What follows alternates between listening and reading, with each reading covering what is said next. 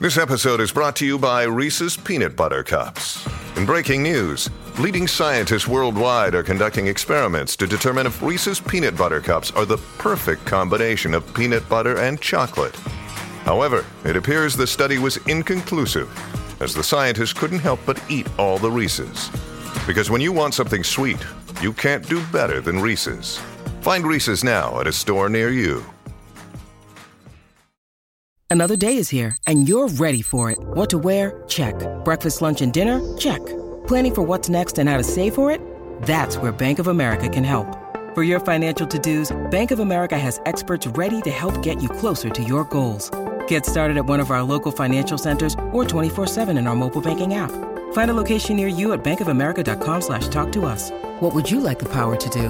Mobile banking requires downloading the app and is only available for select devices. Message and data rates may apply. Bank of America N.A., member FDIC. Hey, it's Ryan Reynolds, and I'm here with Keith, co-star of my upcoming film, If, only in theaters May 17th. Do you want to tell people the big news?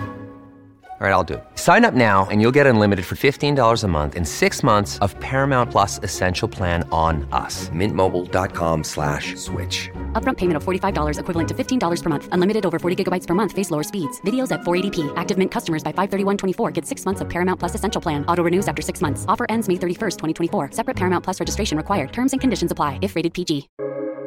Welcome to the New Books Network. Welcome to the Scholarly Communications channel on the New Books Network. My name is Jen Hoyer, and today I am joined by Cynthia Cross, John Wright, and Mbongiseni Buthelezi, who have all worked together on editing Archives of Times Past, published in 2022 by Wits University Press.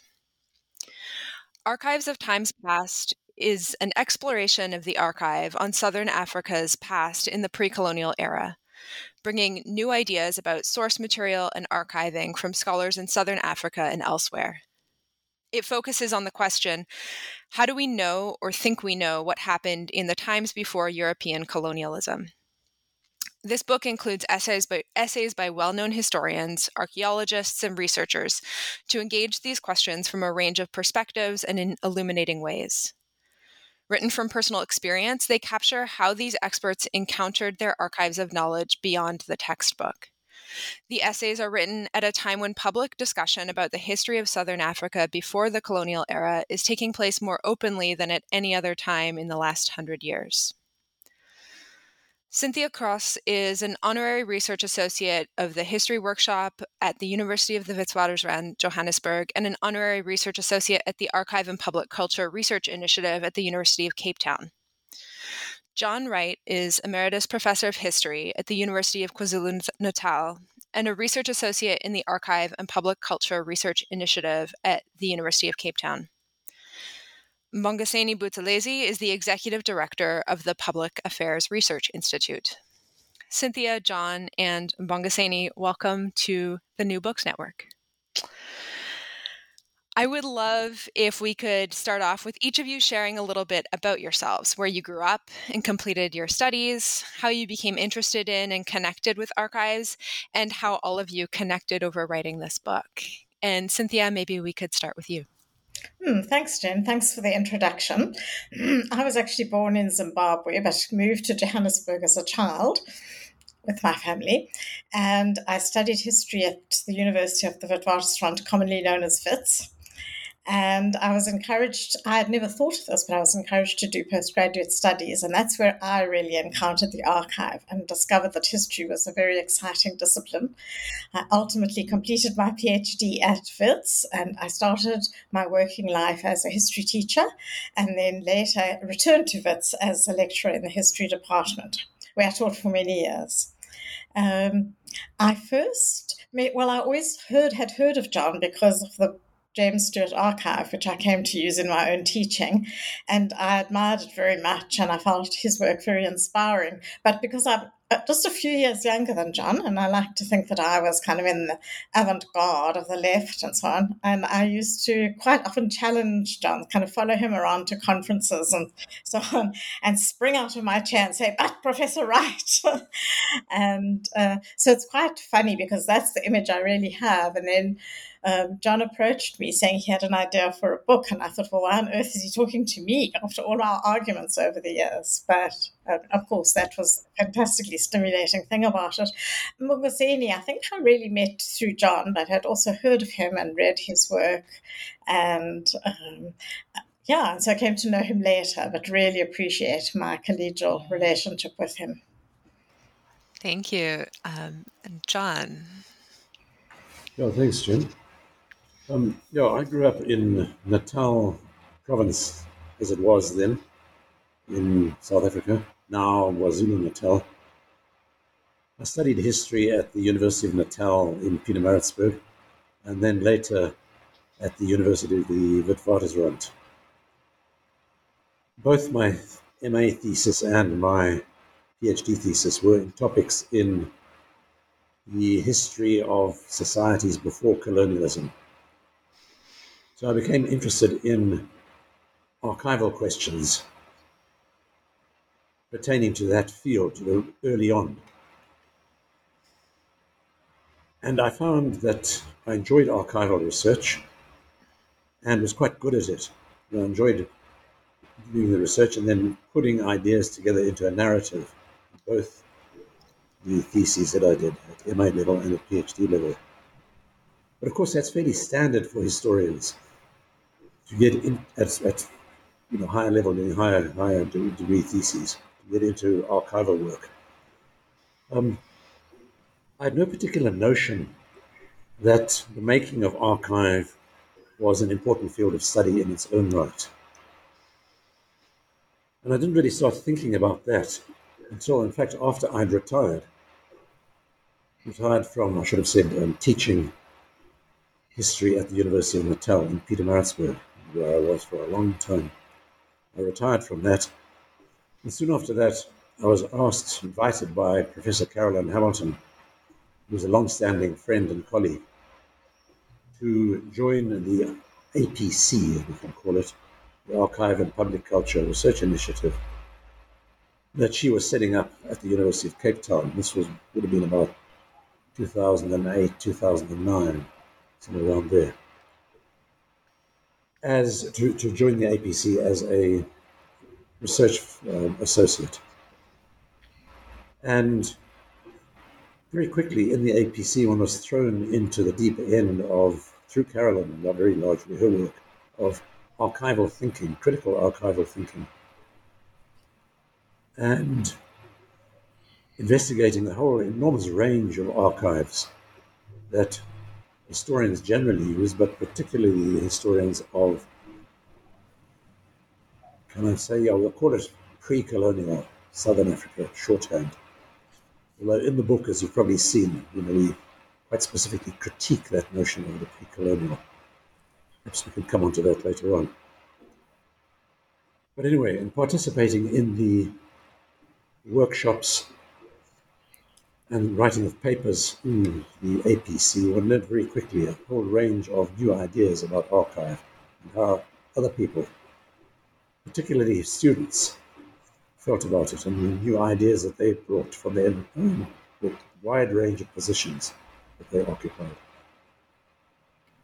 that they brought to these seminars. So that's really how I started off on the archive world. And as Cynthia said,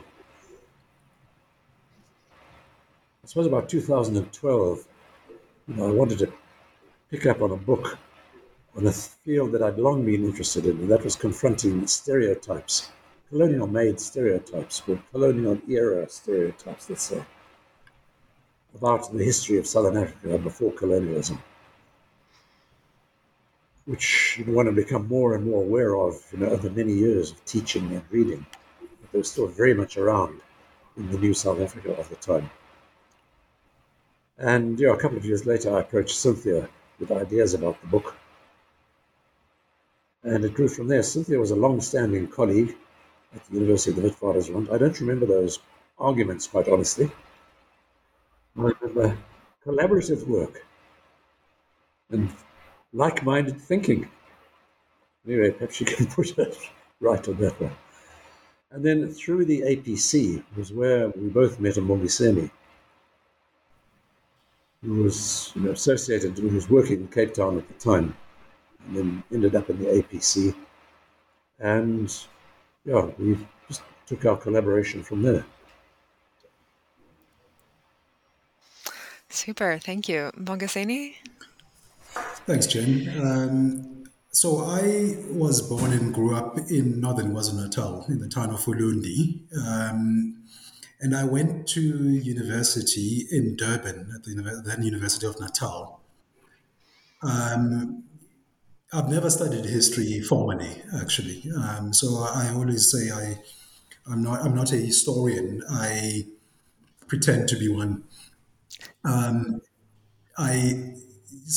my interest was always in literary studies, and I studied literature, actually. But my interest in history goes back a long way, actually, to high school, I would say, where I became very interested in what was going on politically in the country, which took me to history, in that I was trying to understand the political violence that was taking place when I was in high school in the 90s.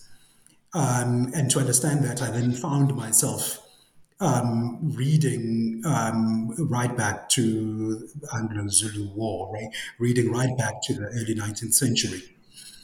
And then later on, when I went to university and started investigating praise poetry's Bongo and his Tagazelo, I came across John's work and came across the James Stewart Archive, which at first I had great difficulty engaging because it was fashionable at the time in the late 90s and early 2000s to dismiss work like the James Stewart Archive as colonial era work that was produced by a colonial magistrate. It was very fashionable to disavow all of that work. It was really only later when I did my PhD at Columbia that I worked with a historian, Marsha Wright, who then made me properly begin to engage with and think about the James Stewart Archive. And when I came back to South Africa to do fieldwork for my PhD, that was in 2009. In fact, that's where John and I first met.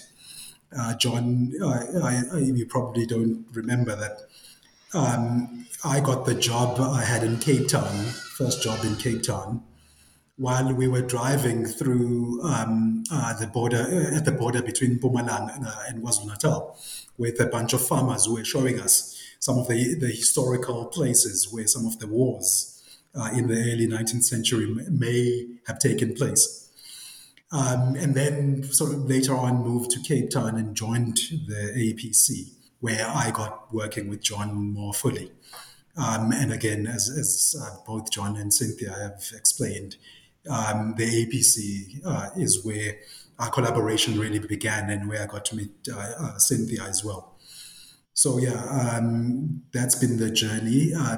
My journey has been particularly with the James Stewart Archive, which I've worked with ever since I got to know it as a student in Durban.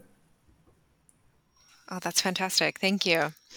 So turning to Archives of Times Past, this book is organized in 6 sections, and the 4 chapters of part 1, First Thoughts About the Archive, are all co-authored by the group of you. I felt that they put forward a lot of the main goals that you had for this book.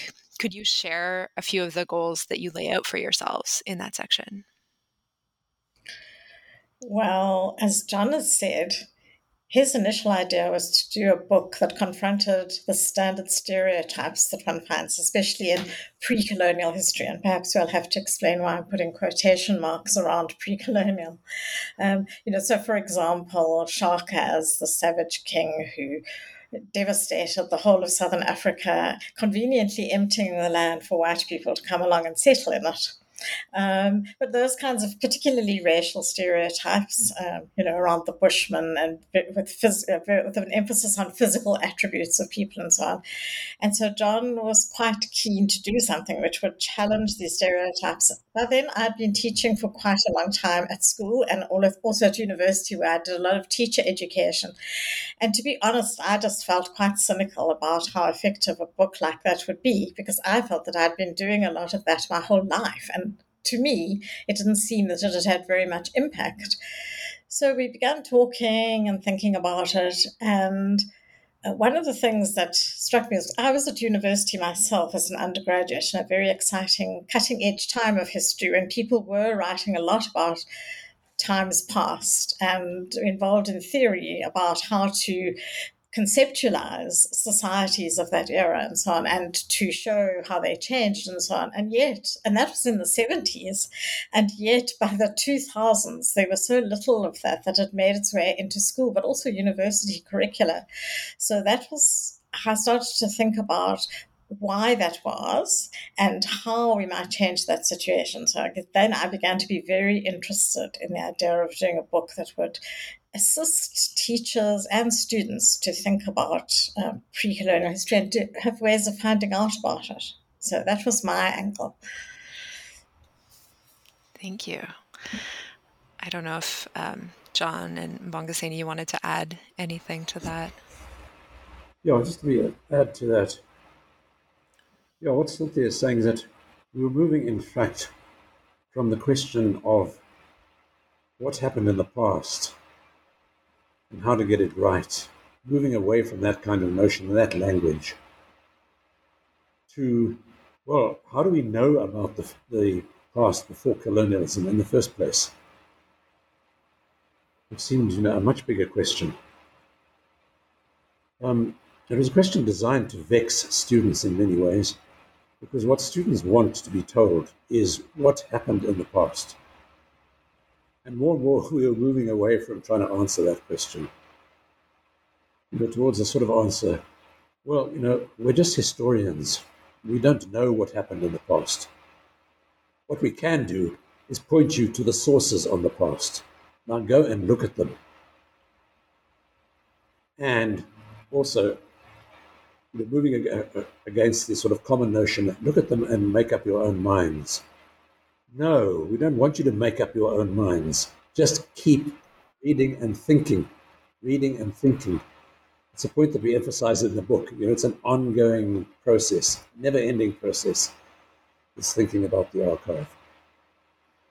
And then accompanying that, I think this was Cynthia's influence coming through, and also the APC. Moving from a notion of just a concern with particular sources, like the ones that we cover in section 2 of the book, to the broader question of the actual explorers themselves, the researchers, and their human adventures along the way of getting into the archive. It wasn't just a matter of taking the archive for granted. It was investigating how the archive was made, but also how researchers responded to it, because that shapes very much what they take away from the archive and the way that they write history, their own backgrounds, where they're coming from, what's shaped their own ideas as researchers. And that's what we're moving towards in this book, encouraging people to write about their own experiences as explorers. So I would add to that, I think my own interest in part was, in my PhD, I was looking at a group of people that were reconstructing identities and identities that had been erased over 200 years, or suppressed at least. And what became very interesting to me, someone trying to study the sources, again, that people were using, was the question of, what were people using to try and reconstruct these identities, and where were they finding the praise poetry that they were trying to reconstruct? And that led to a string of sources over 150 years that people were turning to. And it became quite interesting to me to look at what those sources were and look at the circumstances under which those sources themselves had come into being, and look at the ways in which in the present, for purposes of present projects, people were drawing on those past sources. And that those are the kind of questions I was interested in that led to these explorations. and to the kind of conversations that we have had over many years at the APC. Fantastic. Well, John, you already mentioned the second part of the book a little bit. Maybe we can move into that. Parts 2 through 6 of the book feature contributions by other authors, and particularly in part 2, Commentaries and Conversations, these dive into analysis of a variety of primary and secondary sources commonly used to think about South African history. And you wrote earlier in the book that the question of how to engage critically with source material influenced by colonial ways of thinking is really at the heart of this, as you just said. So could you share a few examples of how part 2 can prompt us to reimagine, re-examine our engagement with source material and with the archive? Who is that directed to? Question. Any of you, whoever would like to share. Cynthia, would you like to go? Cynthia? I think that you, Mbongiseni, should start us off. Then I'll come in if necessary. Okay. Well, let me pick up with Chapter 9 then. It's one that I've written, Unpacking Olden Times. I think it's a fairly typical example of what we were doing in that second section. You know, Olden Times in Zululand and Natal was written by a missionary historian, Alfred Bryant, and published in 1929, after he'd been doing 40 years of research into what he called Zulu history. It was 700 pages of really tight-packed, tight-packed synthesis of as much as he could find on the oral accounts of dozens and dozens of the little groups and the big groups that lived in KwaZulu-Natal before colonialism. And so after 1929, it became a standard work. It was just easy for people, both white scholars and later on black scholars, simply to pick it up, open it, and largely read it off the page, as not necessarily the truth, but as the most conveniently available account. And in that way, it became entrenched right through the study of the Natal region, the KwaZulu-Natal region, before colonial times. And it remained the primary source, the primary secondary source, I can put it that way, the main secondary source, right up until the 1970s. When the first volumes of the James Stewart Archive that we've spoken about already started appearing and providing the basis for challenging a lot of what Bryant had written, if students, readers, writers, academics were prepared to do the research necessary in the Stewart Archive, which is it's a difficult thing to use, much more difficult than Bryant. But Bryant still today, I mean, for 40, 50 years on, it still remains an indispensable source. Not so much as a correct or right account in its own right, but as a source material. It's an archival work now with lots of little bits and pieces that can be teased out of it with careful critical thinking. And the chapter I wrote was really about Bryant and how he put that work together and its strengths, how it came to be published, its strengths, its weaknesses, and why there's a great need to be careful with it in using it. And the same sort of points apply to the other works in that section. Magema Fuze, Abantu Abamnyama, a basic source book, synthesis book in isiZulu, published in 1922. Rachel King, An Archive in an Old Tin Trunk. That chapter is essentially about David-Frédéric Ellenberger, who was one of the French-Swiss missionaries in Lesotho in the late 1900s, and in 1912 published a history of the Basotho, which today, more than a century later, is still a standard work. If people just largely dip into that much by way of critical analysis. Unlike Bryant, Bryant has been overtaken by Stewart. These other works, in many cases, have not been overtaken in a similar kind of way. And so they're still used too uncritically in our views. And then there was Making Tribal Histories, the work of Paul Leonard Breutz, a controversial character who came out to South Africa from Germany after the Second World War and became a major ethnographer and historian of Tswana-speaking peoples. Again, his works are very largely used uncritically because there's nothing else in many cases. And then Chapter 8 took a slightly different turn.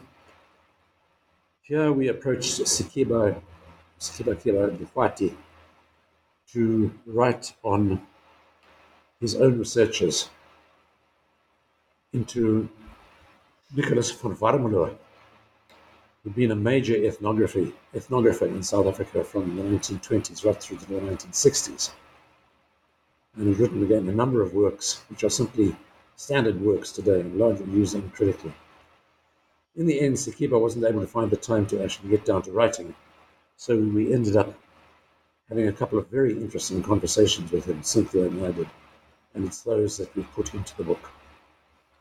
So it's that kind of work that Section 2 of Archives of Time Past tries to do. Look critically at what remain standard sources in a century on. Great, thank you. And then looking at Part 3, Mbongiseni, I think this is something that you spoke to a little earlier as well. This section is called Becoming Explorers, and it engages with contributors who are reflecting on their initial engagement with archives and their personal process and learning. Could you share more about some of the material covered in Part 3? I mean, I think the key thing for us is, again, this question of what journeys have different contributors had as scholars with these particular archives that they work on? Partly, I think as has been said, as a way of demonstrating that archives themselves are not static, right? Demonstrating that any archive that one engages with was made in a particular moment, by a particular set of people under particular circumstances, in order to be able to work fruitfully with an archive. One can't simply go and extract nuggets of fact, as John, I think, has talked about, but one also needs to go further to think about the circumstances under which that archive came into existence. And so the explorers that we have, the contributors that became explorers in Part 3. These different authors, Mucha Musemwa, Lisa Creel, Ndlovu, John himself, of course, on the James Stewart Archive, and how they themselves have come to work or have worked with these archives over their careers. So that's chapters 10 to 13 in Part 3.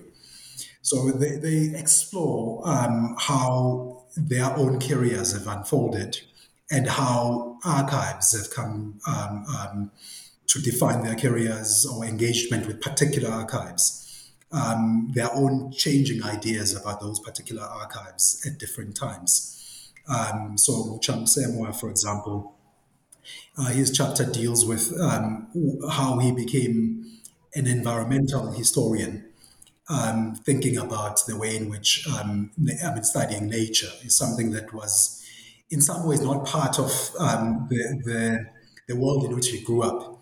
And he had to journey into thinking about nature as an archive of sorts. So I think that's what we were trying to get at here.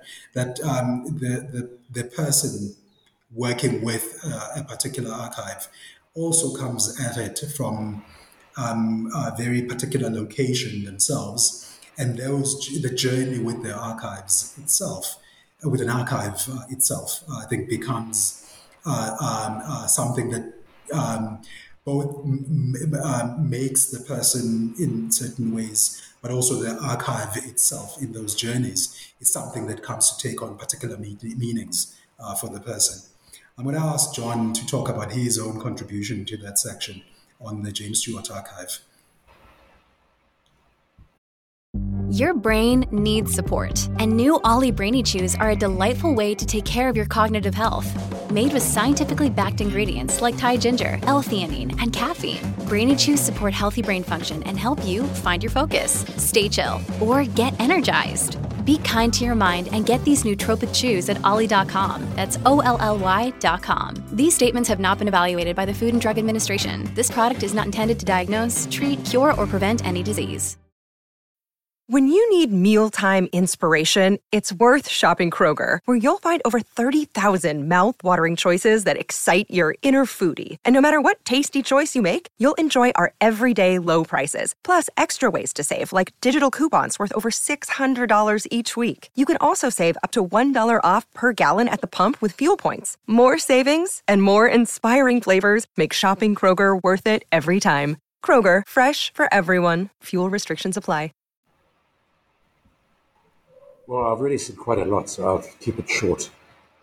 That chapter of mine just simply describes how I became involved in working on the James Stewart Archive from 1971 onwards. And it's more than 50 years ago. Wow. And it's still ongoing, actually, work that Mbongiseni and I are doing. Or, in between times. Look, James Stewart was a magistrate and colonial official in Colonial Natal in the 1890s into the early 20th century. And from about 1897 to 1922, he spent much of his spare time in deliberately approaching knowledgeable Africans about the past. Before colonial times, and during colonial times, actually, as well. I mustn't get that wrong. And discussing their knowledge of the past in great detail, and then making notes of what they told him. Sometimes verbatim, but more often a paraphrasing of what they were telling him. They couldn't write down everything. And those notes managed to keep safe, for the rest of his life in Natal, and for the rest of his life in London. He moved to London in 1922, and they survived the Blitz in southeast London in the 1940s after his death. They were being cared for by his widow. And there's another whole story about the actual notes themselves that needs to be told, the making of the collection, the James Stewart collection, and its fate over time, and how eventually his widow sold the collection back to Killie Campbell, who was a noted collector in Durban in the late 1940s. And so they came back, actually, to South Africa, where they belonged in the first place. But there were all sorts of little slips and slides along the way. The collection might never have come into existence, or it might have been lost, it might have been bombed, it might have been bought by some rich Americans, and ended up there, Northwestern, Michigan, somewhere like that. But fortunately, it's in Durban, and is slowly becoming a standard source, but the most important source on the history of the KwaZulu-Natal region before the colonial period. It's a must. It just cannot be missed. Again, I should say it's a difficult source to use. It's not a narrative history. It's not even a synthesis. It's simply Stewart's notes of what interested his discussants to talk about, what interested him to talk about at any particular time. And so they're disjointed, they move backwards and forwards, they jump from one subject to another, largely in English, but often also in isiZulu, and we translated those in editing the James Stewart Archive. And the more I personally research with the James Stewart Archive, the published archive, the more I wish, the more I need to consult the originals. Fortunately, I have my own set of photocopies of the originals, the ones that I worked with. But I'm in a very fortunate position that way among researchers. Most of them don't. But it's absolutely essential to go back to the originals if one's doing serious research in that period. The James Stewart Archive is a very important first pass, as it were, and second pass and third pass into the James Stewart collection in Killie Campbell. But in the end, the final pass is made in Killie Campbell Library itself with the originals. Carolyn Hamilton and I have written together on this subject, and we can't stress too strongly that the James Stewart Archive published is not the same thing as the James Stewart collection, even if it's based on that collection. So just a warning to listeners. Yeah, well, those personal experiences with the archive are, as you said, Mbongiseni, never static, always different, always changing, and those opportunities to be with the archive itself are so valuable. I was really intrigued by the fourth part of the book because you bring us to archives that aren't what we might think of as a traditional archive. Rock art and archaeology rather than file boxes and documents. Throughout the book, I felt that you were really prompting the reader to be open to various forms of archives, language, water, rocks. Could one of you share more about the contributions in Part 4 and what led you to include those types of archives in the book? Cynthia, I think you can talk broadly first. Perhaps I can follow after that. Well, I could probably speak for John and me at least, not for Mbongiseni, because he comes from a slightly different disciplinary angle, as he was explaining. But John and I are very used to being conventional historians and very text-bound.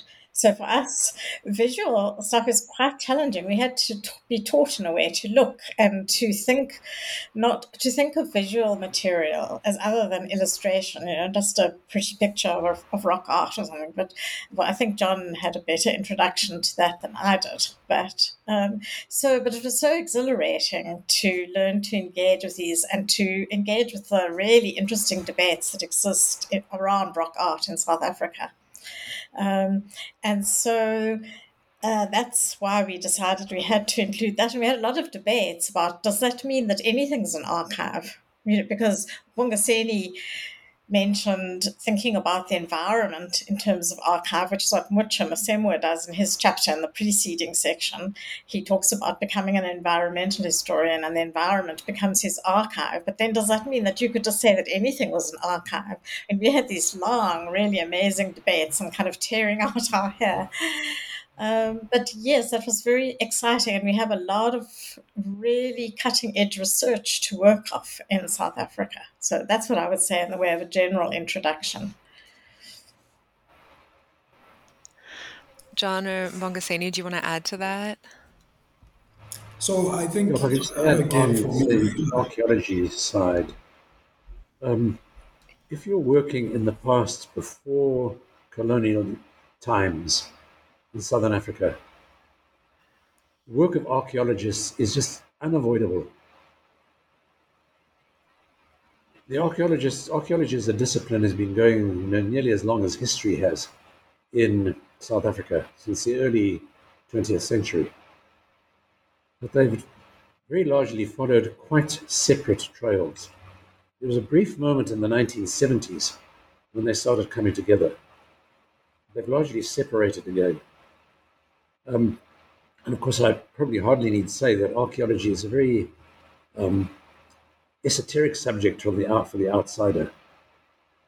Processes of excavation, thinking, curating, it's got its own disciplinary rules. But for the historian working on the past before colonialism in Southern Africa, there's no option. if you're a serious scholar, but to learn those rules and to some extent to get into what archaeologists do and understand what they do, how they make evidence, what they call evidence, what their archive is.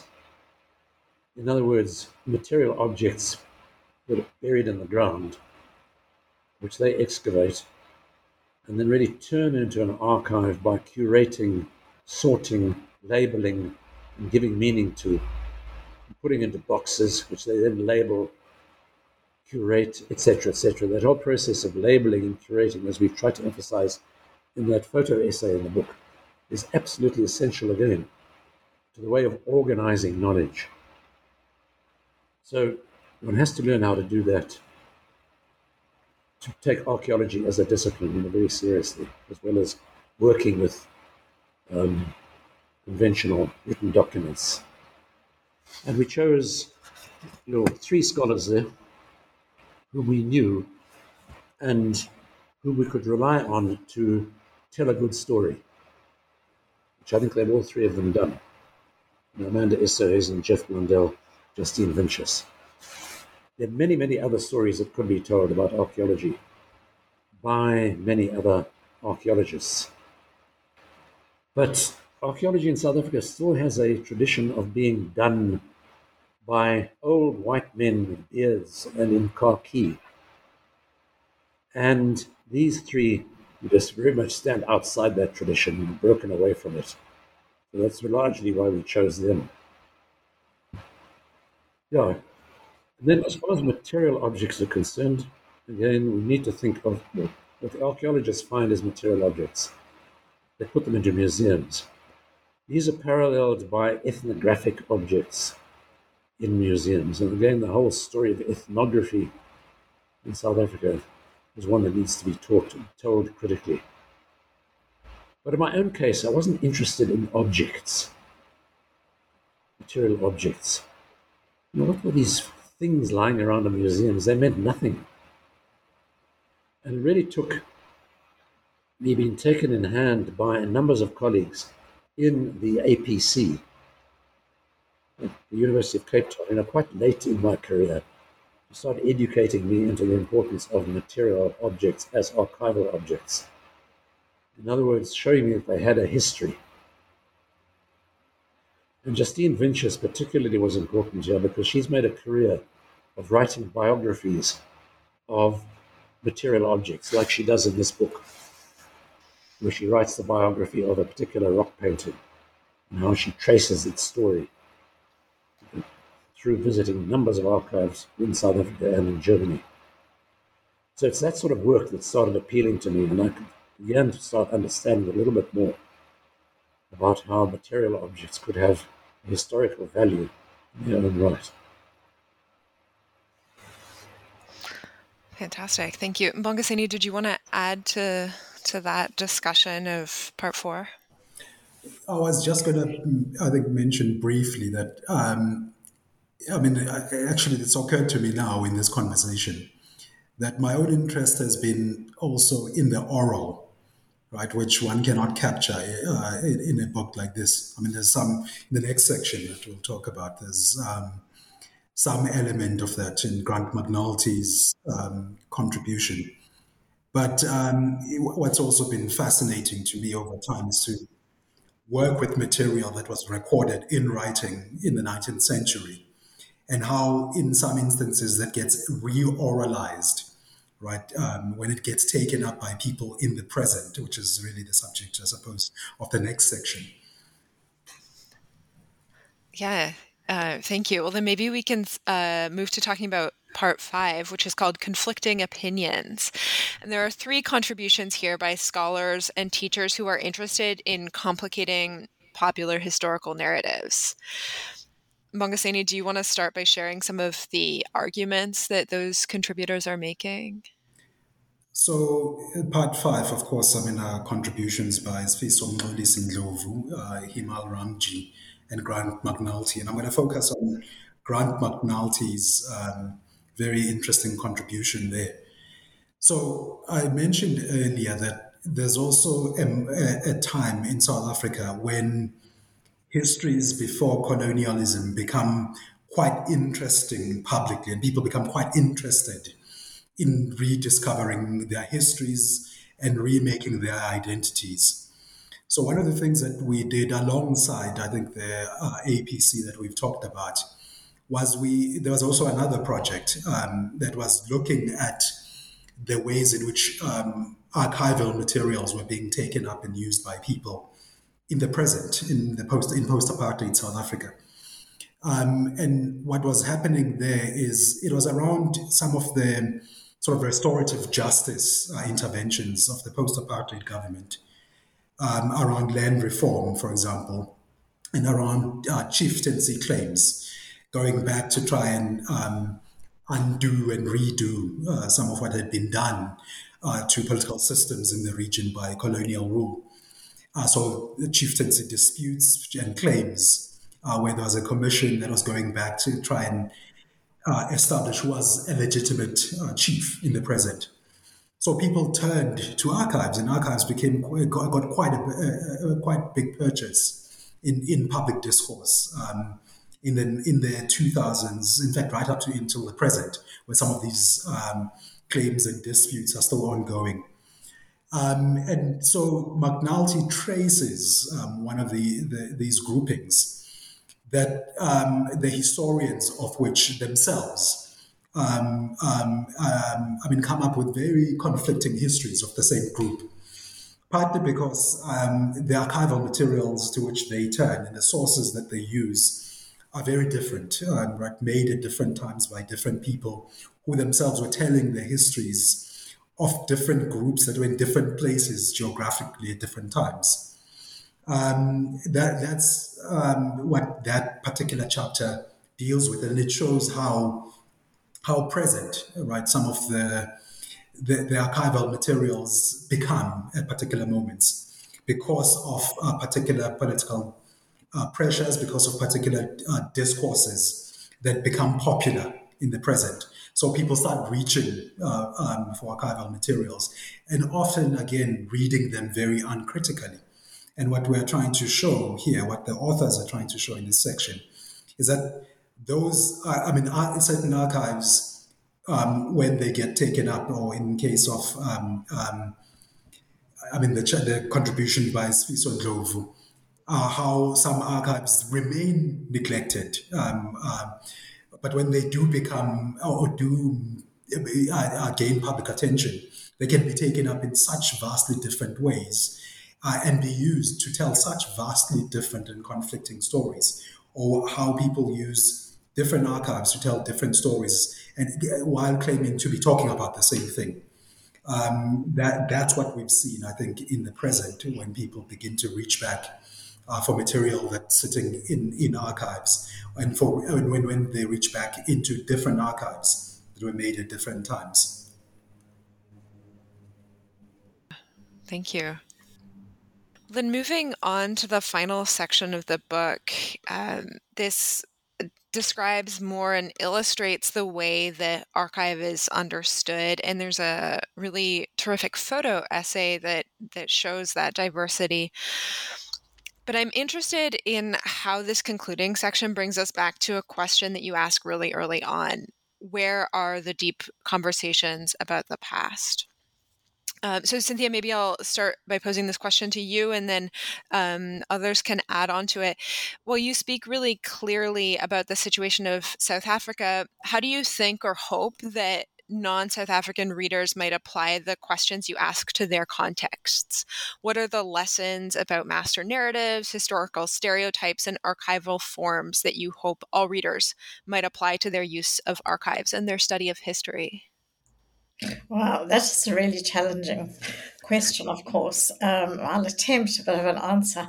I mean, for me, one of the great things about doing this book and working with the contributors and John Mbongiseni is learning to do what and Laura Stoler has called reading with the grain as well as reading against the grain.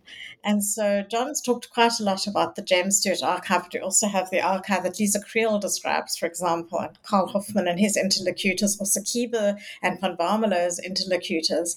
And so I began to get a really exciting sense of how these interlocutors can speak to us. And I think Mbongiseni's indicated that people used to be very skeptical of this being possible and saying, well, it's just colonial, it's all mediated by colonial agents and so on.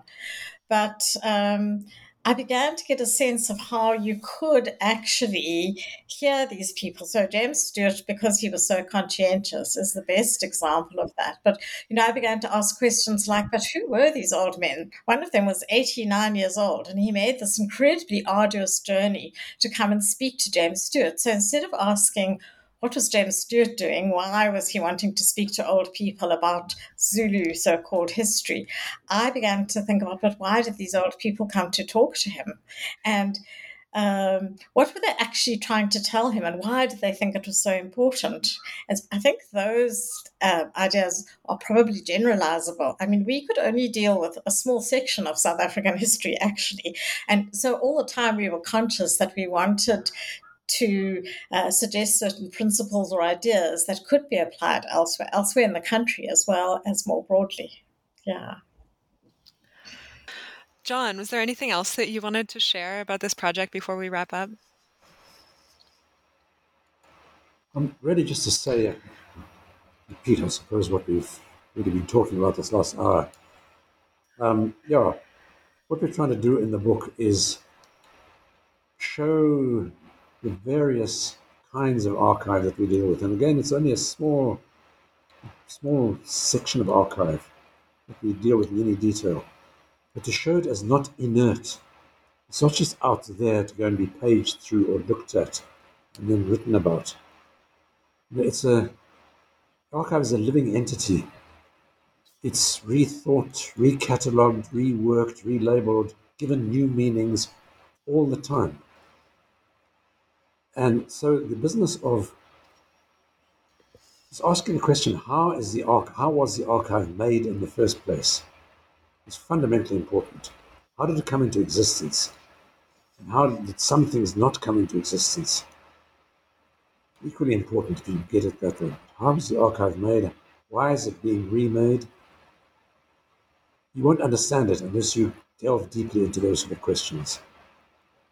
Get an idea of where it's coming from and who is saying what and why, and how a particular object came to be made, shaped, and why. And then in parallel with that, and perhaps we could have said more about this, is the problems involved in doing this. It's not just a matter of reading off the page. It's a matter of getting behind the written page, if we're dealing with documents, written documents. Asking these critical questions about where the archive comes from, but also engaging with the concepts which give it shape and which give your own reading of it shape. So archive is always problematic to use, and one has to keep those problems in front all the time in working with the archive. What are the problems of dealing with this source? You can't just take it for granted. I wouldn't stop there. Thank you. Mbongiseni, I will give you the last word here. Is there anything else that you would like to share or other questions that you want folks to be thinking about related to this work? So let me maybe end with two things I want to say. So I think the first thing I want to talk about is, John and Cynthia have indicated how most of the archives we're talking about were made in circumstances of colonial domination. And one of the difficulties, particularly, the reference Cynthia made to Sfiso Ndlovu's work, is also that in engaging archives, one is also sometimes looking for one's own story in the archive. You're looking to find your own history in the archive. and the difficulty with engaging with archives made in colonial context is precisely what Cynthia was referring to, right?